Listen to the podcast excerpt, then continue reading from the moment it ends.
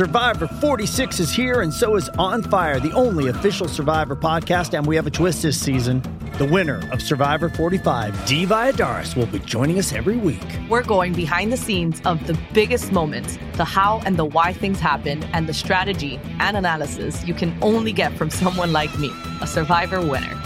Listen to On Fire, the official Survivor podcast, wherever you get your podcast. With threats to our nation waiting around every corner, adaptability is more important than ever. When conditions change without notice, quick strategic thinking is crucial. And with obstacles consistently impending, determination is essential in overcoming them. It's this willingness, decisiveness, and resilience that sets Marines apart. With our fighting spirit, we don't just fight battles, we win them. Marines are the constant our nation counts on to fight the unknown. And through adaptable problem solving, we do just that. Learn more at marines.com.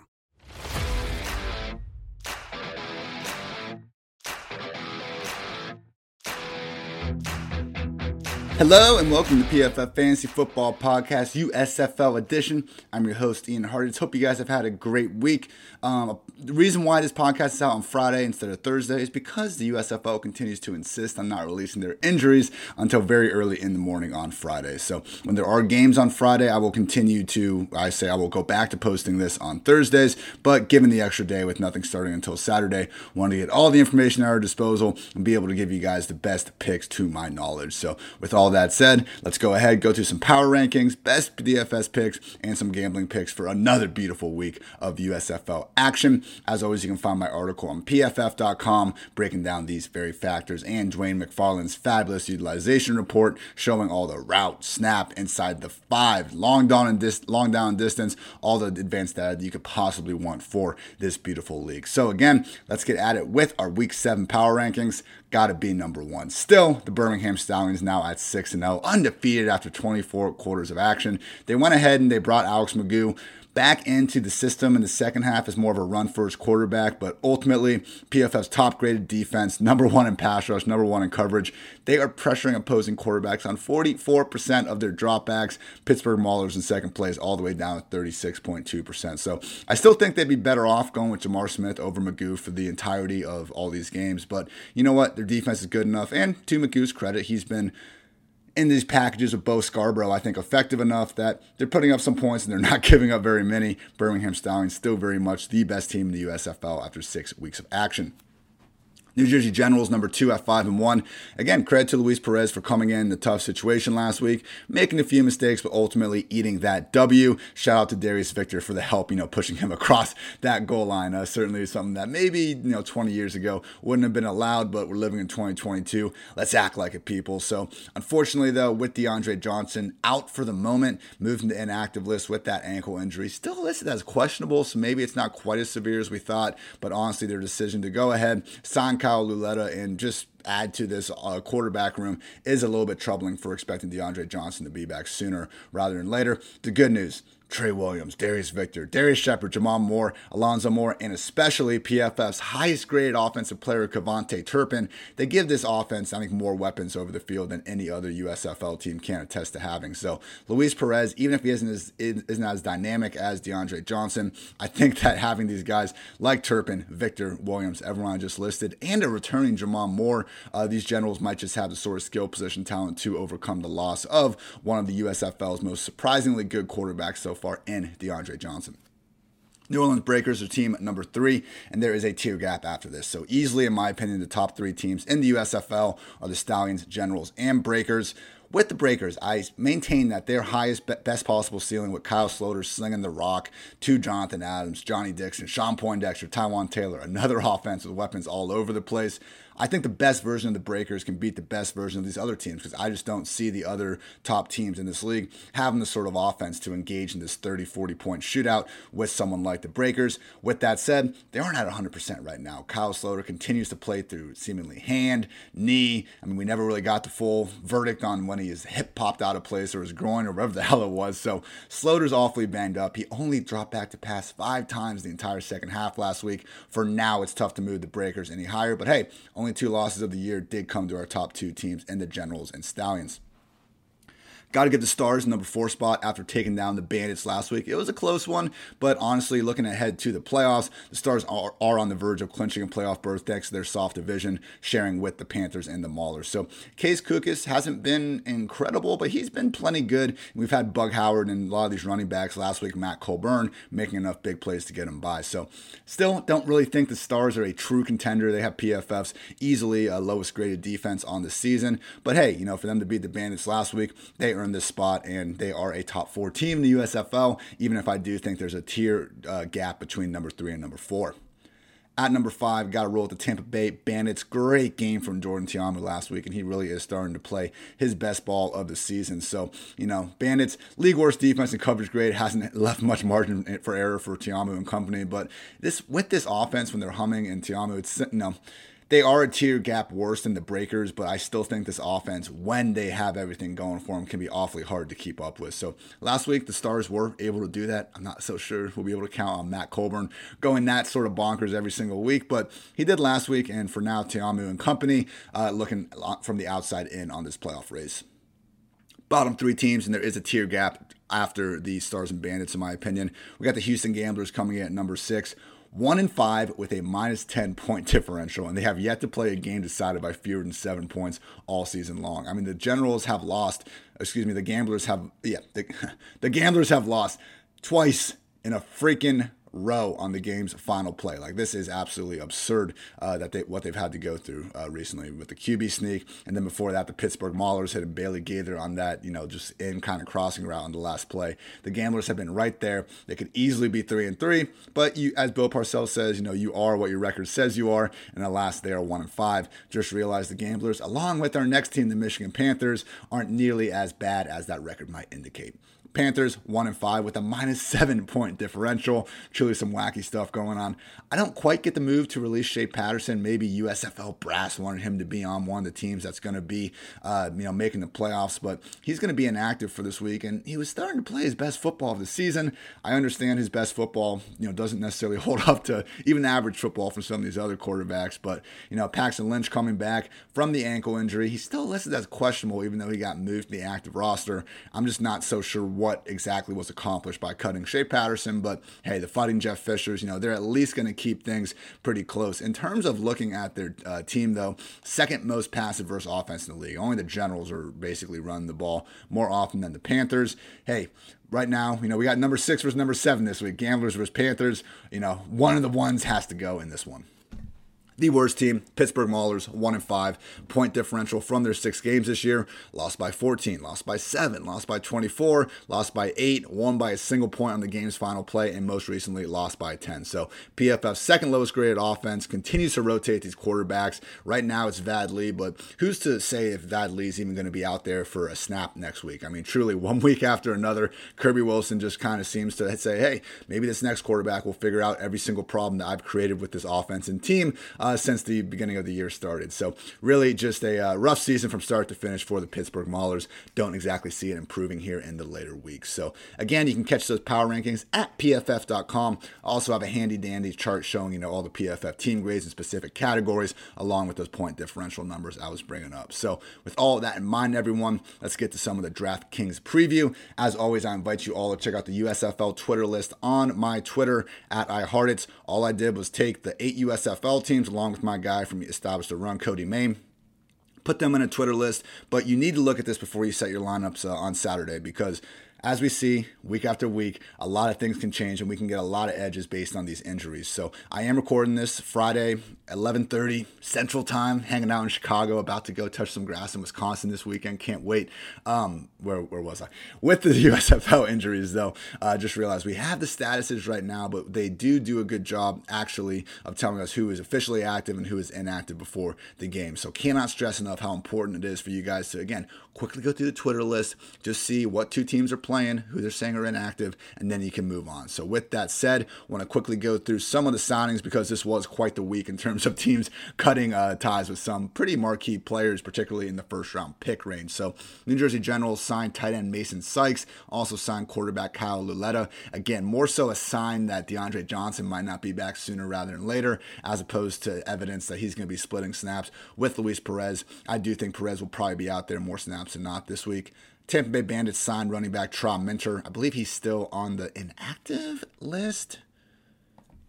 Let's check right now. Live live Twitter check for the uh, USFL Bandits. Just fantastic podcast going on here. But it's important because the Bandits all year between BJ Emmons and Juwan Washington have rotated these two running backs. So we still have, okay, Tra Minter is still on the inactive roster. So if you want to just continue to trust the two running back committee with BJ Emmons and their recent leader of it, Juwan Washington, feel free to do so. Pittsburgh Maulers, they signed quarterback Roland Rivers. Maybe he'll start this week. Who the hell knows? Obviously, released quarterback Kyle Lauletta, and they also signed wide receiver Jalen McCleskey. New Orleans, New Orleans Breakers signed quarterback Shea Patterson. He is not activated though, so continuing to expect Kyle Sloter to take each and every snap. Michigan Panthers accordingly released quarterback Shea Patterson. Have not elevated anyone other than Paxton Lynch up to the active roster. So looking like Paxton Lynch should be taking every snap. Josh Love does remain in the picture though. Birmingham Stallions signed wide receiver Carlos Henderson, and finally the Houston Gamblers signed quarterback Terry Wilson. I keep checking, like I've checked the USFL roster for the Gamblers like 20 times to make sure Ken Kenji Bahar is still on the squad. I can't find anything indicating that he's not, but I don't see their USFL Twitter account like saying that he's still on the inactive roster. So maybe Terry Wilson is now the backup quarterback. Either way, still fully expecting Clayton Thorson to be out there taking each and every snap of the game takes us to our specific injury situations. Talked about a lot of these already, but yes, with Kenji Bahar dealing with the hand injury, Clayton Thorson remains the undisputed QB1. Even when Bahar was healthy, he was just coming in for a series or two. So I do like Thorson this week against the Stars league worst defense. Also note that with the Stars, Brian Scott continues to be sidelined with that knee injury, setting up Case Cookus to play each and every snap as a Philadelphia QB1. Panthers quarterback Paxton Lynch hasn't played since week three due to that lower leg injury and is listed as questionable. But when you move the guy to the active roster and you go ahead and release Shea Patterson, sure, it looks like Paxton Lynch is going to be under center for as many snaps as he can handle in week seven and most likely beyond. And finally, with DeAndre Johnson suffering that ankle injury, listed as questionable, but they moved into inactive roster. You know, I think we can read between the lines there and see that he is not going to be out there. Maybe Kyle Lauletta comes in, splits things up with uh, with Luis Perez, but DeAndre Johnson and Luis Perez are very different quarterbacks. I'm not convinced that Lauletta offers that same sort of rushing upside that they're going to want to feature like they did with Johnson. So I really think Luis Perez should be out there more snaps than not this week. Basically, looking at the quarterbacks that could be out there every single snap based on what we've seen Jordan Ta'amu, Kyle Sloter, Clayton Thorson, Luis Perez, Case Cookus, maybe Vad Lee, but I just don't trust what the Maulers are doing. So Stallions should continue to lean mostly on J'Mar Smith. With that said, Alex McGough is a threat to siphon away a handful of series, especially if the Stallions build a lead. And again, it also makes sense if Paxton Lynch and Josh Love maybe split snaps to some extent, and the Panthers, you know, post Shea Patterson era favorite plays of the week. We're going back the well with Jordan Ta'amu. Was happy we got on him last week to get that overall QB1 finish. And why stop now? Playing best football of the season, overall fantasy QB3 on the year. There just isn't another quarterback right now with DeAndre Johnson out of the picture. But even then, we need to hope he was going to play every snap. So with no DeAndre Johnson, there just isn't another quarterback that combines Ta'amu's upside as both a rusher and a passer. I mean, this matchup this week more than winnable against PFF's second lowest graded pass rush with Clayton Thorson. Last week, best game of the year, only threw the ball 19 times, but had three touchdowns and looked good doing so. Now gets the stars, you know, offense that continues to put up points and a defense that continues to give them up. What's that smell, smell like, everyone? A freaking shootout. Let's get it. Love stacking Thorson with Isaiah Zuber. Um, in terms of Ta'amu's favorite stacking partner, it's a lot tougher for the Bandits because they rotate six wide receivers and two tight ends every week. But I would say uh, Cheyenne O'Grady, their tight end, and John Franklin, their wide receiver, who occasionally gets some wildcat snaps are going to be your best bets. But for Thorson, definitely number one wide receiver, Isaiah Zuber. You know, he hasn't been scoring the touchdowns. Like last week, he kind of had a dud, but my God, just from watching him play, we've seen some kind of newfound YAC ability that I didn't even know he had. I think Zuber could be on the cusp of a complete blow up game. Favorite fades right now, Kyle Sloter. I'm just not confident enough that he's healthy enough to throw the ball like we know he can. Again, five dropbacks in the second half last week. Sure seems like New Orleans wants to just win with the run for now if they're able to. Good for them, not so good for fantasy upside. Also, just get me away from these potential two QB offenses with Birmingham, Michigan, probably Pittsburgh. Just want to be fading these quarterback rooms until we have a little more clarity as to what's going on. At running back, running back Darnell Holland still dealing with the hamstring injury for the Stars, but his snaps have increased in consecutive weeks after getting back. Matt Colburn's three week six touchdowns certainly seem like type of performance that will yield more work in the future, but man, it did come with Paul Terry sideline with that AC sprain. So Terry was listed as a full go on the injury report being, before being moved in the inactive list, so maybe he was actually just demoted back to number three running back status with Colburn and Holland healthy. That's how they started the year. Holland RB1, Colburn RB2. Paul Terry wasn't even in the mix, but then when Colburn got hurt and Holland got hurt, Terry was elevated, and it took a while for Colburn to kind of get back into his groove. So honestly, it was a sort of performance from Matt Colburn last week where, yeah, it makes sense if he earns more snaps. Three touchdowns, he looked pretty damn good doing it. At the same time, Holland his snaps continue to ramp up, and if we end up seeing Paul Terry active, it could form that dreaded three back committee with the Breakers. Running back Larry Rose uh, continues to be on the inactive list. I'm not sure if he's hurt. Not all these teams tell us if it is an injury related uh, issue or not. But Jordan Ellis, their starting running back, is dealing with an ankle injury. He is listed as probable, so he should be out there. But we don't have to deal with Larry Rose. Um, their other running back, Ezra Gray, is on the, Ezra Gray is on the inactive list. That means Anthony Jones should again be the projected leader of this backfield in terms of snaps and touches in an offense that isn't expected to throw very much. So Anthony Rose is, excuse me, Anthony Jones is one of my favorite plays of the week at running back, going back to well there after he had himself one hell of a game last week. With the Bandits running back BJ Emmons with a thigh injury returned to action last week, Juwan Washington continued to work as the number one back, but this was pretty split up. I mean, when the Bandits have both these guys he- healthy, they want to basically go 1A, 1B. It's not an early down versus a pass down back. They basically just rotate series out there. So, again, Tra Minter is not elevated the active roster, so it's looking like this will remain a two back committee. But for now, I just see Tampa leaning far more on Ta'amu in that passing game than either Emmons or Washington.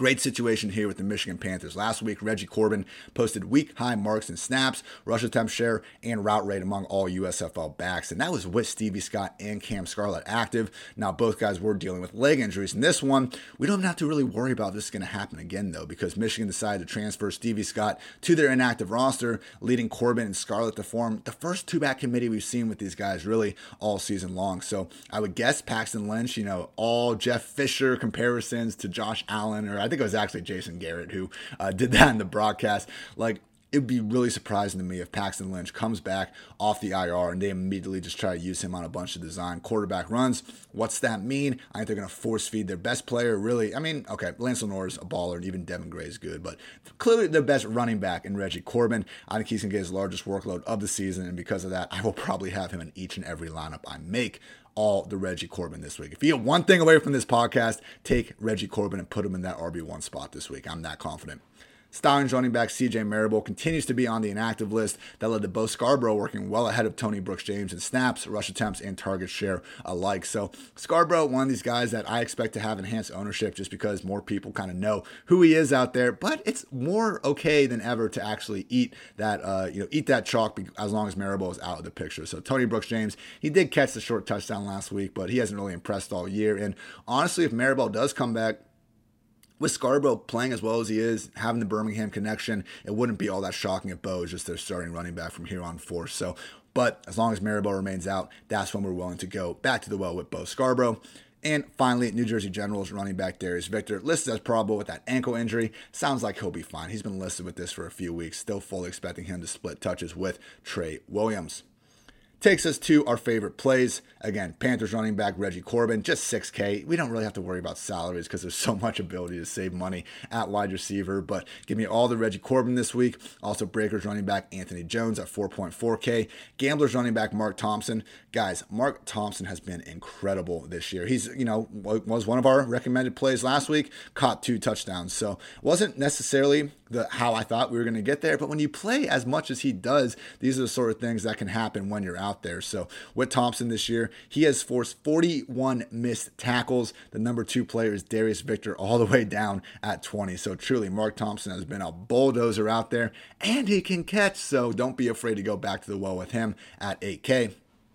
Finally, as we said before, assuming CJ Marable remains sidelined, Stallions running back Bo Scarborough at 6K firmly in play. I will most likely be fading the Stars, Generals, Bandits, and Maulers backfields. We don't need to go necessarily this far if you want to pick away at one of these guys. It's okay, but these just I want Corbin, Jones, Thompson, and Scarborough because not only are they in the two back committees, but they are the clear cut leader in those two back committees. With the Stars, Holland snaps continue to ramp up. I know Colburn was good last week, but maybe Holland gets more involved and maybe Paul Terry comes back in the action. And with that in mind, I just don't know that going back to Colburn inside an offense that has been pass first all year until last week. Um, it seems like it seems pretty point chasing to me with the Generals, got to wonder if there's to be a little more pass first without DeAndre Johnson in play. Even with that in mind, Darius Victor, Trey Williams, just so cut down the middle. It's tough to have a good lean on those guys.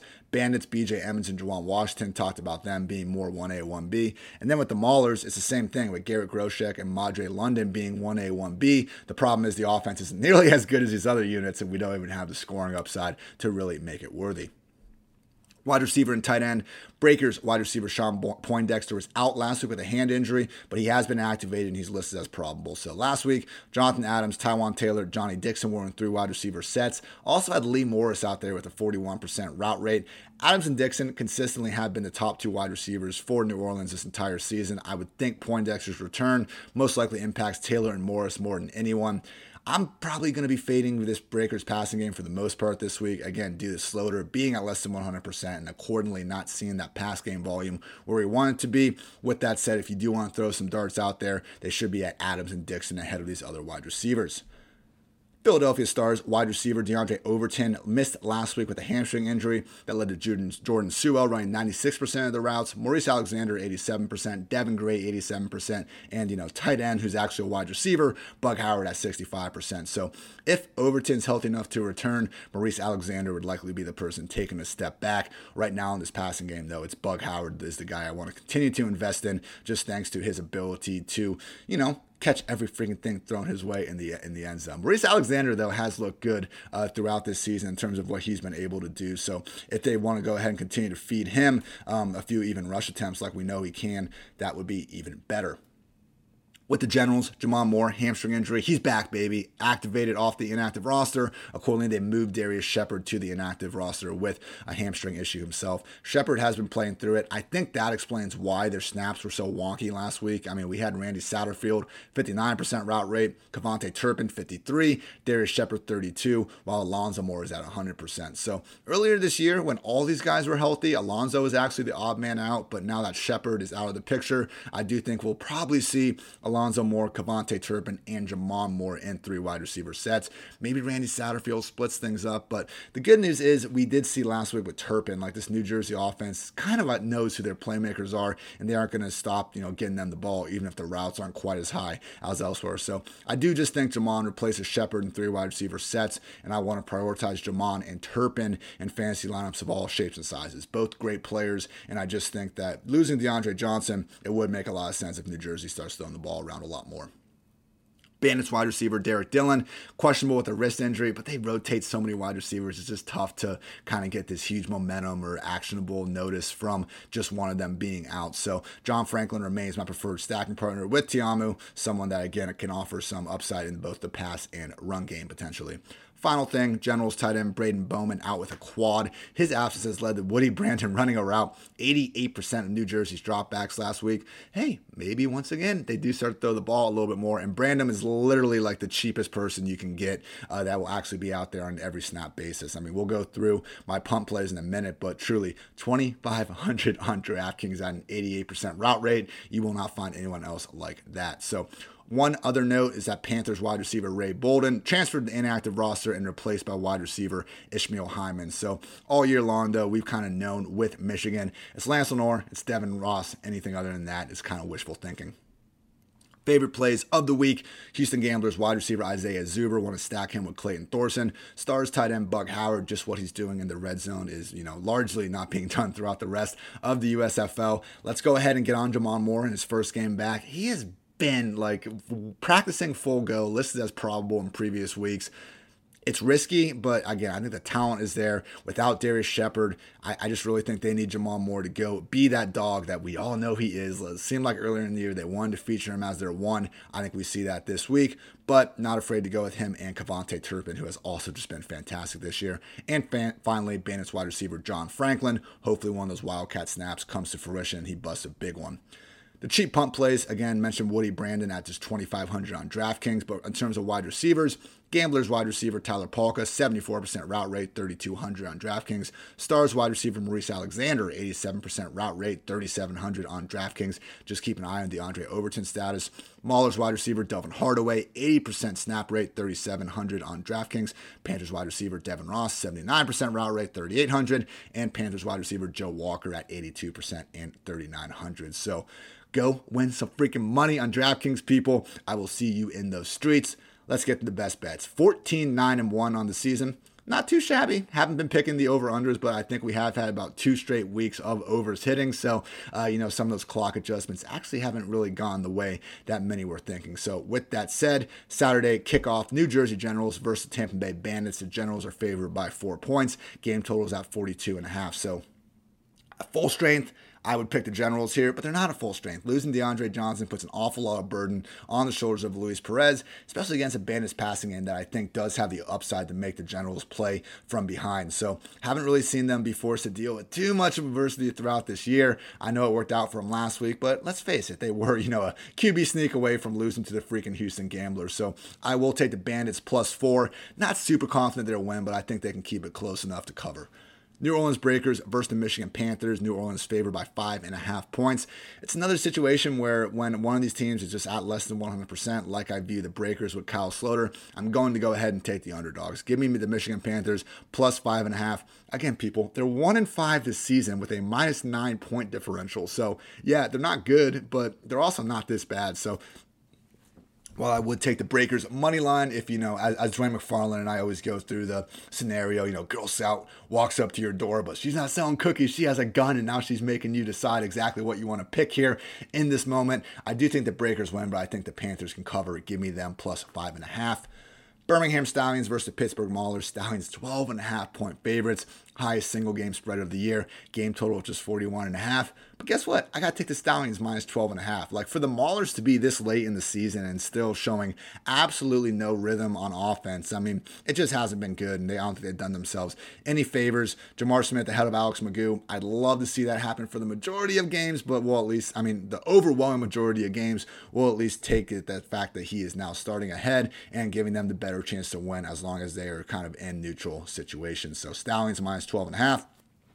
In the final game of the week, Philadelphia Stars versus the Houston Gamblers. Stars favored by four and a half, game total of 43 and a half. Remember, the Gamblers, like the Panthers, far, you know, more competitive, I think, than their one in five record indicates. Just a minus 10 diff- point differential all season long. And because of that, I do like the Gamblers plus four and a half to once again keep things close enough to cover, albeit wouldn't necessarily be putting the mortgage on them to win. So I also like the over 43 and a half here. I mean, the Stars, PFF single worst defense on the year. They're able to put up points. Gamblers don't exactly have the world's best defense either. And I think Clayton Thorson in the passing game are good enough to take advantage of some of these issues in the Stars secondary. So to recap, Gamblers plus four and a half against the Stars, and I also like over 43 and a half in that game. Stallions minus 12 and a half against the Maulers. The Panthers plus five and a half against the Breakers, and the Bandits plus four against the Generals. So that is going to wrap up another edition of the USFL preview on the PFF Fantasy Football Podcast. Appreciate you guys grinding this with me all year long and go win some fucking money this week. Why the hell not? Great day to be great, and we will be back on Tuesday after Memorial Day, recapping everything that happened, getting us ready for week eight and beyond. So thanks again for tuning in. I'm Ian Hartitz. Until next time, take care, everybody.